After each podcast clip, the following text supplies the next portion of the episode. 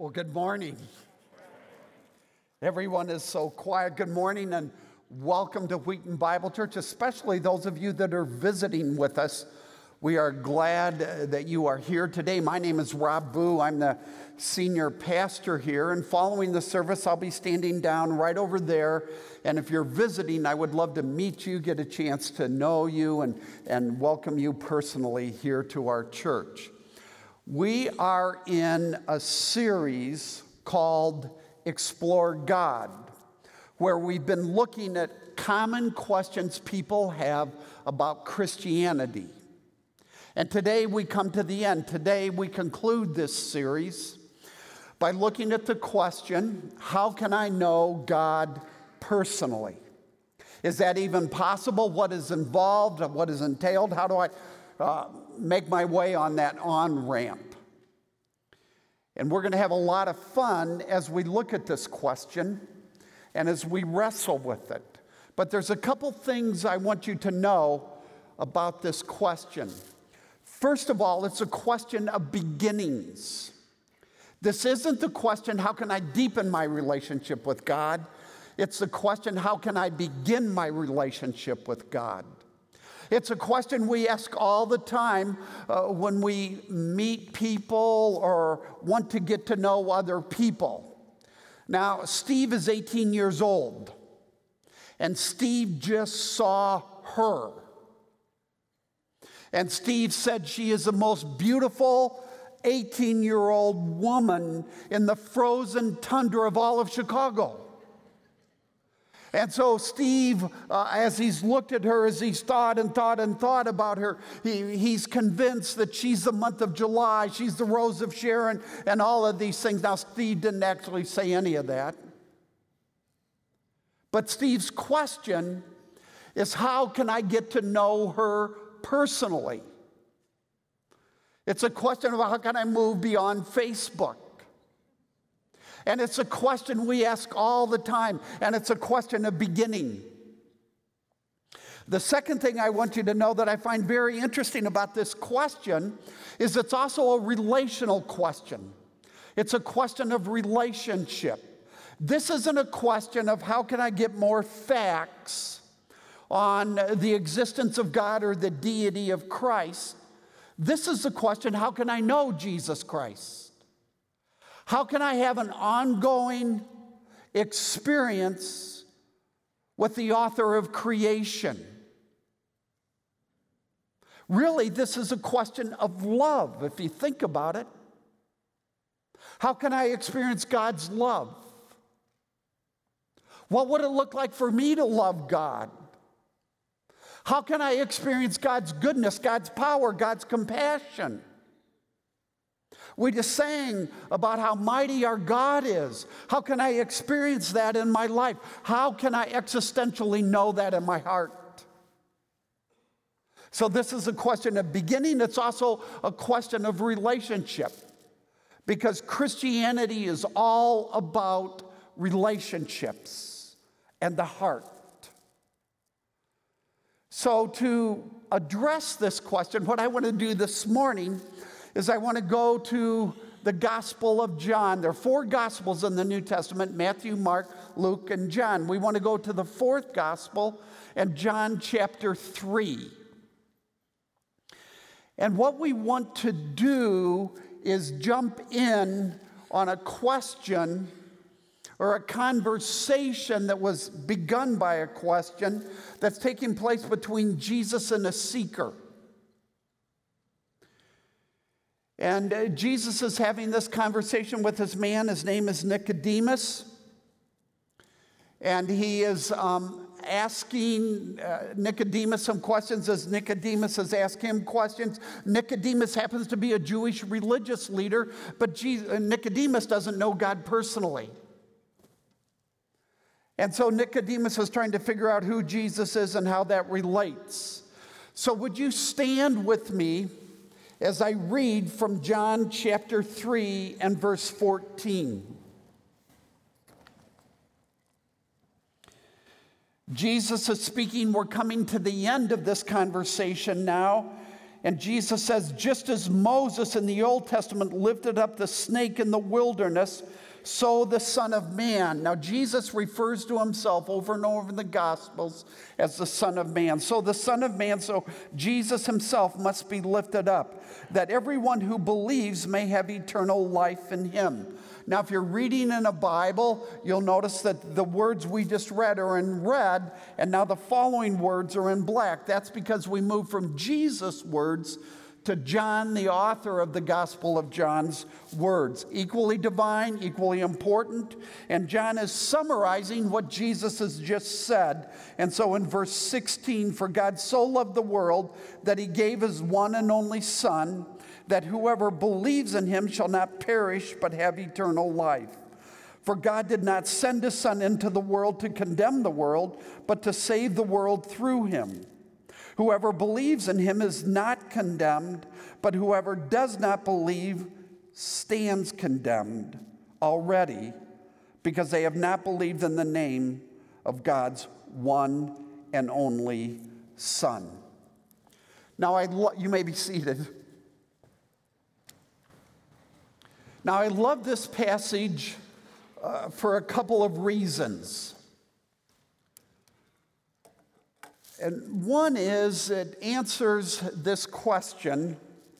Let me go ahead and move on. In four parts. How can I know God personally? Well, the verses we just read give us this answer again in four parts God is love, God is just, Jesus died for sins, and you must believe. So it tells us who God is, what Christ has done, and how we must respond uh, the who, the what, and the how. And what I want to do is I want to move through each of these four parts and along the way tease out this answer and look at what the Bible has to say. Look at what Christianity has to say about arguably the most important question in the world How can I know God personally? And the wonder of Christianity is it tells us yes, it promises us you can know God personally, and that's what we're going to look at here. So let's start with God's love. Let's start with this first part. And let's go back to John 3:16. And what I want to do to answer this question is I want to take some time and do something that you may have never experienced done before, but go through most of the words in the first half of this sentence to get at how vast and how comprehensive God's love is. So the first word, or the second word, is God. Now that's significant because that describes the origin of love. God is the origin of love. And because we read God, it takes us all the way back to the very beginning of the book of Genesis, the first four words in the Bible. In the beginning, God. Now, that is Christianity's statement right out of the blocks, right at the beginning of the Bible, that we live in a personal, not an impersonal world, because at the center of the universe is God. And therefore, the universe is not a random collection of molecules. You and I are not a random collection of molecules. We are people that have been created in the image of God because God is at the center of the universe. The universe is personal, not impersonal. In the beginning, God means that you and I were not designed to live self absorbed, self centered, independent lives. We were created by the living God the living personal God, to live in dependence upon God, to live in the presence of the love of God, for God is the origin of love. Now, hang with me. We're going to go now to a big word the word so. Now, so here describes the magnitude of God's love. I so love you. I so can't wait for the Bears to win the Super Bowl next year. I'm so excited, our kids say. So expresses magnitude. It expresses the vastness, the bottomless of God's love. God didn't merely love, God so loved. Because God is infinite, because God is good, because God is wise, because God is omnipotent or all powerful. God's love is omnipotent, wise, good, infinite. God is so loving. Paul expresses this in Ephesians chapter 3 when he prays, and this is one of the prayers I pray for you here at Wheaton Bible Church, that we might grasp, and the word grasp means we might wrestle with, we might get a hold of, we might understand. And Paul goes on describing Christ's love, and he says, How wide, long, high, and deep is the love of Christ. How comprehensive. It covers everyone, everything we've ever done. How uh, long, how eternal. There's never been a moment in the universe when God hasn't been loving. How high, how heavenly, how majestic, how beautiful. And, and how deep, how sacrificial is the love of Christ. And Paul is praying that you, as a believer in Jesus Christ, that we, as followers of Jesus Christ, might know the vastness of God's love. For God so loved the world. Now let's go to the verb, and I want you to notice it's in the past tense, not in the present. John doesn't say, for God so loves, he said, for God so loved. And what he's telling us here, and uh, uh, this is something that's sometimes hard for us to get our minds around, is that God loved us just the way we were. God loves you just the way you are. That God loved us in our brokenness and our, God loves you in your shame and your guilt and, and your sin. God, God's love to you is unwavering, it, it, it's eternal bottomless. So, in the famous parable of the prodigal son, the prodigal takes off. And, and, what this is telling us is even though all of us have torched God, we've fled from God, we've been independent from God, we want to do our own thing, and, and we squander our, our lives by ignoring God's blessings, by ignoring God's presence. Even in spite of all that, God loved us. He loves you just the way you are. This is Paul's point in Romans chapter 5 and verse 8. But God demonstrates his own love for us in this while we were still sinners, Christ died for us. God loved us while we were still sinners. Now, the good news of the gospel of Christianity isn't that if you climb out of the pit and get your act together, God will love you. The good news is that Jesus Christ climbed down into the pit, died for you, so he could carry you in his arms out of the pit. And really, that's what we heard in the baptism stories uh, uh, this morning. God loves you the way you are, but unless you reject God and what He has done for you in Jesus Christ, He will never allow you to stay the way you've been. Because He will change you because He loves you. Now let's go on. Let's go back to our verse. We read, God so loved, and next, the world. This describes the scope, uh, uh, the breadth of God's love. God loves everyone, God loves every tribe, every continent, every man, every woman, every child. God loves every good person, every bad person. Uh, just a couple of days ago, a fraternity brother of mine from way back was released from prison. He'd been in prison for 12 years because of financial fraud. And his fraud was so pervasive, his so, fraud was so bad that it destroyed the company he was running. A well known oil company that no longer exists called Enron. And I've been praying for Jeff recently.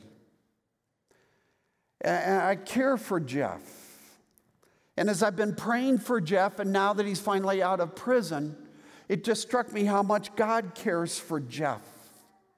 Even though Jeff destroyed financially the lives of, I don't know, couple hundred people or more. God loves the prisoner.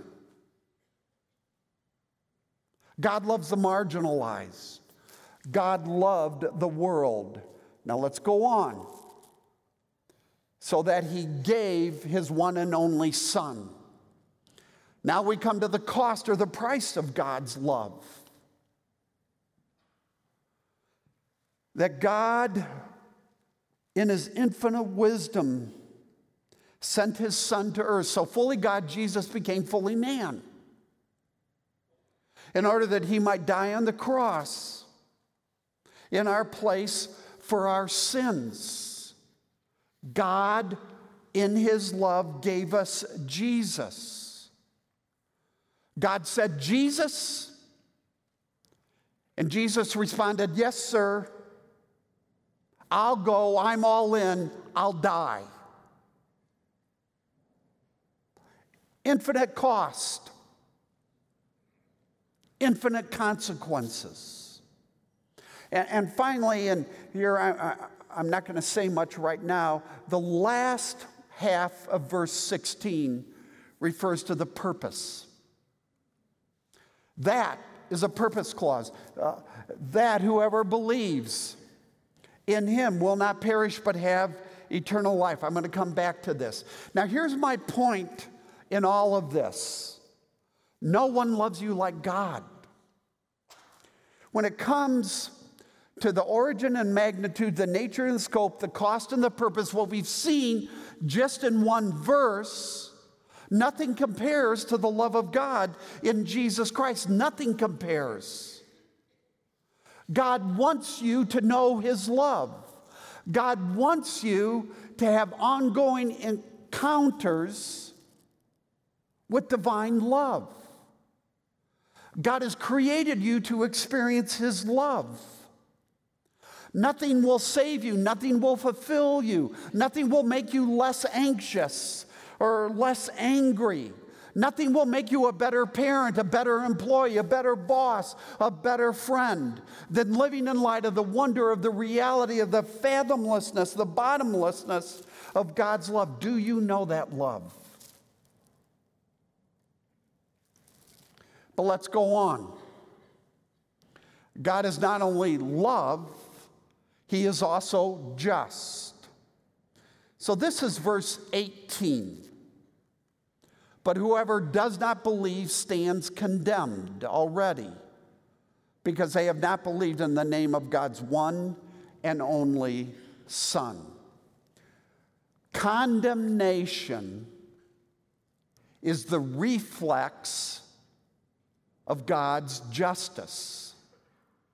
Because God is holy he must punish sin. Now, let me take this a step further and let's go to the last verse in chapter 3, where we read, Whoever believes in the Son has eternal life, but whoever rejects the Son will not see life, for God's wrath remains on them. Here we are introduced to the concept of God's wrath. So if you have your Bibles and you're following in your Bibles, in verse 16, what we read is that people perish. In verse 18, which we just looked at, we read that people are condemned to eternal punishment. And here in verse 36, we discover the reason for that because of God's wrath toward sin, human sin. But here's what I want you to see in this passage, and here I'm talking uh, verses 16, 17, and 18, that the Bible places God's love and God's condemnation right next to each other. Now, this is hard for us to understand because we think love and condemnation are mutually exclusive. I mean, a parent is either loving, right? Or angry and condemning. But Christianity says no. They don't oppose each other, they establish each other in the kingdom of God. So God is not only love or not only wrath, but love and wrath uh, together. His wrath is always loving, His love is always just. Now, I, I get that this is hard. So I want to take a moment and offer two reasons why this is hard for us moderns today. Uh, why this notion of wrath, condemnation, judgment, and eternal punishment uh, goes down uh, difficult. And, and the first reason is that we are aware of the brokenness of our own anger the destructive nature of anger around us. And we are, are so aware of that uh, that we think uh, God can't be like that. And so, therefore, God can't be angry. God uh, can't be a God of condemnation, as we see here. Uh, but the problem with that is that our anger is just that. Our anger is a result of our impatience, it's a result of our pride, it's a result of our self centeredness. I can't believe I just yelled at my three year old again. I feel so guilty. I feel like I'm such an awful parent. I can't believe I lost my cool in that meeting when that guy said this. And we're so aware of our anger, and, we often feel so guilty about it, and, and we experience the tip of the spear of other people's uh, uh, unjust anger. Somebody has said human anger is the emotional response to a blocked goal. And so we have all these goals. I want a peaceful evening. I want the house cleaned up. I want this. I, I want that. And when that goal is blocked, guess what happens? We get angry, and it's impatience. But God's anger isn't self centered. God's anger is an expression of his love. Now, did you hear me? God's anger is very different than ours. It's always an expression of his love. It's the anger the parents feel towards the alcohol and the drugs that are consuming their 21 year old. It's the ha- anger Rhonda and I felt some years back toward cancer when our spouses were dying of cancer. Man, I hate anger, cancer. So there's inappropriate and appropriate a- anger. But others point out, they take it a step further and, and, this, and they say, if you only see God as a God of love who never says no, or on, on the other hand, if you only see God as a God of wrath who never says yes, then you have a distorted view of biblical reality. But worse, that distorts your life. Just as a highly overly permissive parent or a highly angry, overly angry parent distorts their child's life. Our anger is very different than God's anger because God's anger is always perfect and it's always rooted in love.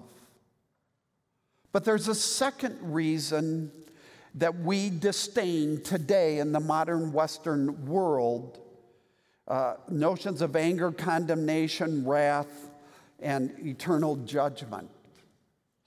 And that is that we disdain absolute truth. You know, if you think about it, to say that uh, God has standards, or uh, uh to say that uh, uh, God has wrath is simply to say God has standards. Just like a, a really good teacher or a really good football coach or baseball coach ha- has standards. C.S. Lewis once said to live in a universe without standards is like removing uh, the organ but expecting the function. And what he means is it's like removing your heart and expecting the blood to flow. Uh, uh, to not to deny the existence of absolute standards, to deny the existence of God, and yet expect people to be honest and, and loving makes no sense whatsoever. God isn't mean, God isn't ill tempered. God's wrath is a settled opposition toward sin. So, what John is saying here in these verses is that uh, you can get away with a sin, but you can never get away with the consequences of any sin. Every single sin, every single one of your sins has a consequence, and that consequence must be met, it must be paid. So, let me continue. God is both love. Uh, let's put the Explore God uh, screen back up here now, because I'm going to move on from, thank you, because I'm going to move on from that verse. So, what we've done so far is we've looked at the dual nature of God. Okay, God is love, God is just. But that creates a dilemma, a divine, dilemma for God. Because, on the one hand, because God is love, He doesn't want to forgive sin. But on the other hand, because God is just, He must punish sin. So, how can God judge sin and not destroy people? And the answer of Christianity is by the death of Jesus Christ, which satisfied both the demands of a holy God and the demands of a loving God. Now let's go to verse 14. Just as Moses lifted up the snake in the wilderness, so the Son of Man must be lifted up. I want to take a couple minutes here because the, Jesus is referring to a troubling Old Testament story in Numbers chapter 21. And let me just say before we look at it, I happen to love snakes. I began hunting snakes as a kid. And I'm just fascinated by snakes. And when I was in the Amazon jungle, to be able to hold a couple of pythons, they weren't huge, was just like one of the deepest, most spiritual experiences of my life. But I know as soon as I mention this S word, many of you start quivering. So I would not recommend you read Numbers 21 right before you go to bed tonight, okay? Read it while the lights, while it's still light. So, what's happening in Numbers chapter 21 is Israel is in the northern Egypt desert, which is brutally hot, brutally treacherous, and highly dangerous. Actually, not much has changed in the last 3,500 years. And over and over, God has blessed Israel as they are moving slowly from Egypt into the promised land. So God redeemed Israel out of slavery in Egypt. God supernaturally delivered Israel through the Red Sea. God has provided daily food, manna it is called. So Israel will be able to eat as she's wandering because of her unbelief, previous unbelief. But then things take a dramatic turn for the worse. And Israel's unbelief gives way to a deeper unbelief, and she starts complaining against God and against Moses. God, what in the world were you thinking when you had us leave Egypt? We'd be better off in Egypt than this God forsaken desert. And Israel's complaining, and Israel is defiant. And because God is a God of standards, he's had enough. And even though Israel is God's chosen people, he sends judgment in the form of poisonous snakes into the camp. And these snakes are biting Israelis, and Israelis are dying because of the poison. And all of a sudden, because of the pro- crisis, uh, uh, these Jews come to their senses and they make a beeline to Moses and they admit their sin. Moses, we were way off and complaining against God. We were judging God, and now he's judging us.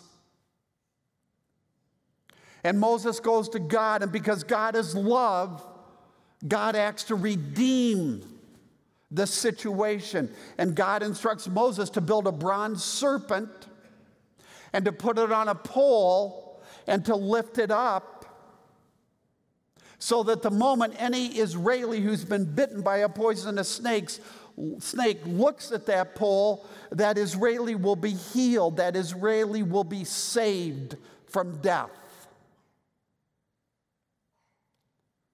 A wonderful story about both the judgment of God and the love of God. But here, Jesus tells us that really isn't a snake story. That's a Jesus story. Because just as the Jews were writhing in agony because of the poison coursing through their body, because of their unbelief, so you and I are just like those Israelis on the desert floor because of the cancer, the poison of our, our, our, sinful hearts, our defiance, our indifference, our, our rebellion towards God. Oh, God, I'm going to do it my way. I don't need you. Never mind that I don't know where beauty comes from, but boy, I enjoy it. Uh, never mind, I have no basis for wanting to be loved, uh, but I, I sure, sure enjoy it. So, just as Moses was lifted up, Jesus was lifted up on the cross and died in our place for our sins. So that the moment anyone looks at Jesus, God heals them, takes away the poison, forgives them, makes them righteous in His sight. And so, what we have is this story points to Jesus, who is the ultimate Redeemer, the ultimate Savior, the ultimate lover. And what I, I, I want to say to you this morning is I want you to seek faith activated encounters of God's love. I want you to be aware that God judges sin and that the solution Christianity uniquely offers is looking to Jesus and believing in Him. Because on the cross, Jesus took the poison of our shame, the poison of our guilt, the poison of our indifference, and the, the poison of our unbelief. But there's a fourth part here in these verses and that is, you must believe. So, how can we know God personally? By knowing who God is. God is, He is both love and He is both just, that Christ died on the cross for our sins, and that we must believe. God has given Jesus as a gift, and we must unwrap that gift. Now, let me talk about believe, because we see it twice in our passage. So I'm going to use the chair, but let's read the passage first. Verse 15, Jesus says that everyone who believes may have eternal life. Verse 16, for God so loved the world that he gave his only one and only Son, that whoever believes, so we have believe and believes. Now, uh, the question is, what does the Bible mean when it talks about believe? Well, let me begin by telling you what it doesn't mean. Research tells us that most Americans believe God exists, that Jesus existed, like we believe this chair exists. And most Americans at different points in their lives are closer to that chair, the existence of God is more meaningful, or at other times, perhaps most times, much further removed from this chair, and they're indifferent to the existence of God, to the existence of Jesus. Now, we call this believing about God, believing about Jesus. And the problem with this is this isn't the kind of belief Jesus and John are talking about. It's not the kind of belief we see in the New Testament. Because we're told in the book of James that the demons also believe and shudder. And the demons are on their way to hell. They believe about God, they believe about Jesus. So, what kind of belief uh, uh, are we talking about here? What kind of belief must we exercise? Well, it's not believing the chair exists or even theoretically, conceptually, the chair can hold you up. It's actually sitting in the chair. So when Jesus and John are talking about belief, they're talking about belief in the sense of complete and total dependence. To believe doesn't mean to comprehend, it's, comprehension is involved. It means to depend upon Jesus. It means to put the full weight, I'll lift my feet up, the full weight of your eternal destiny down on Jesus. Not, not anything you do or anything you have done, but completely on the fact that Jesus was lifted up on the cross. So when you look away from yourself and look to Him, He heals you and saves you. This is what the Bible calls faith. It's depending upon Christ to save you and forgive you. So I wonder this morning do you have a belief about God? A belief about Jesus? Or are you sitting in the chair and depending upon Jesus? God loves you so much. He wants you to know that love, He wants you to experience it. But God is just. And because He has standards, He must punish, He must condemn sin. That is why He sent Jesus. And the invitation of the gospel, the great news of John 3 16, is the moment you and I believe we pass from death into life, from condemnation into forgiveness. I want you to know that. And if you've never done so, I want to invite you to pray with me. As you move from believing about to depending upon. So, would you bow your heads and let's pray. Father, we are amazed at what you have done for us in Jesus. And if God has been speaking to you this morning, I want to invite you to come to Jesus and depend upon Him uh, by praying just like this Father, thank you that Jesus died for my sin and condemnation. And I want to turn away from my sin and receive Jesus as my Savior. And right now, in the quietness of this moment, I want to turn my life over to you.